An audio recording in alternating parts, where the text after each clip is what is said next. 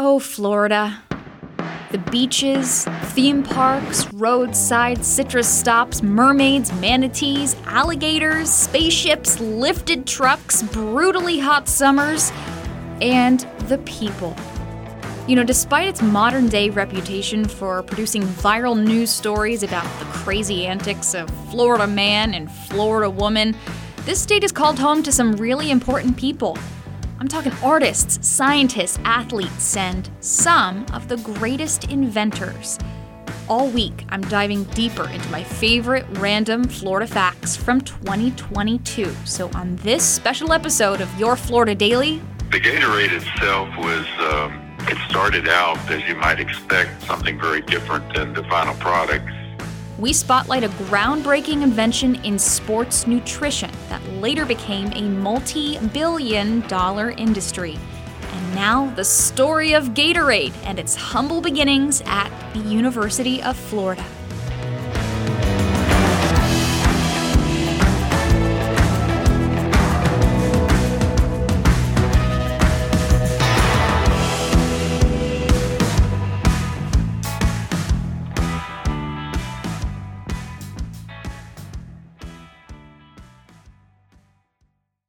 Gatorade.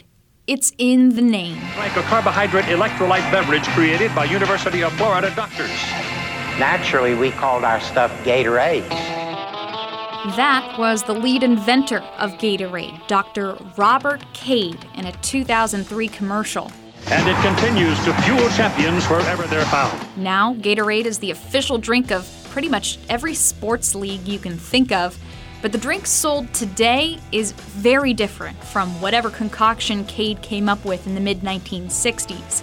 The earliest version of the drink was a mixture of water, sodium, sugar, potassium, and phosphate. If that sounds gross, well, it was. Took one taste of it and said, This tastes like piss, and poured it over his head. And this guy would know. None of us knew at the time that Gatorade would be anything. This is Chip Hinton. He's one of the freshman football players who volunteered as a Gatorade guinea pig. Good old Dr. Cade came to Ray Graves and asked if he could use his team for the his guinea pigs, and coach said, "You can't use my varsity, but I'll let you have my uh, my freshman team," and, and that's sort of how it happened. So, Cade was trying to create a drink that would replenish carbohydrates while student athletes were sweating out fluids on the field during games. Unfortunately, it didn't taste good. But Dr. Cade's wife had an idea adding lemon juice. So they were up all night squeezing lemons the next time we tasted it, and it, it improved it a little bit. And over a period of time, they um, they, they did improve the the taste to where it was palatable. Uh, and then, of course, we started winning football games. 40, he's fast, he's going to go all the way. We went 9 2 and beat uh, a number six team, uh, Georgia Tech, in, uh, in the Orange Bowl. And so the 33rd Orange Bowl is history. And Coach Bobby Dodd, uh, after the game, said it just wasn't fair. They had Gatorade. And I guess the rest was history from that point on. But Chip says Dr. Cade didn't stop there, later developing a cocktail called Hoppin' Gator. And uh, Hoppin' Gator was essentially Gatorade beer. But with 25% more alcohol than regular beer.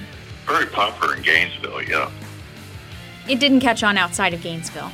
In that 2003 commercial, Chip reunited with Dr. Cade to market Gatorade's purported record of being a game winning fuel for the world's most accomplished athletes. They had us stand in front of about a dozen urinals, and uh, my line was uh, Coach asked why we didn't go during the game. Coach wanted to know why uh, we couldn't go during the game. and uh, they used a lot of other lines too, like, you can't be number one if you can't do number one.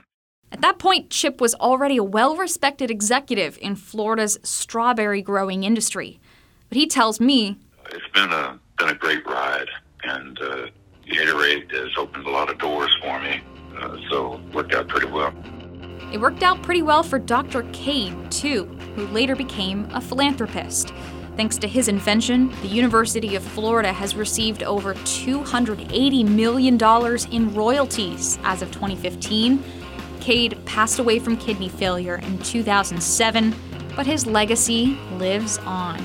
He was later bestowed the honor of Great Floridian at the Cade Museum in Gainesville.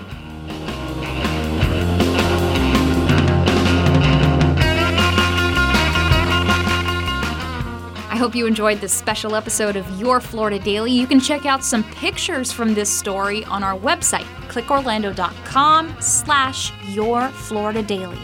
I'm Katrina Scales. Thanks for listening.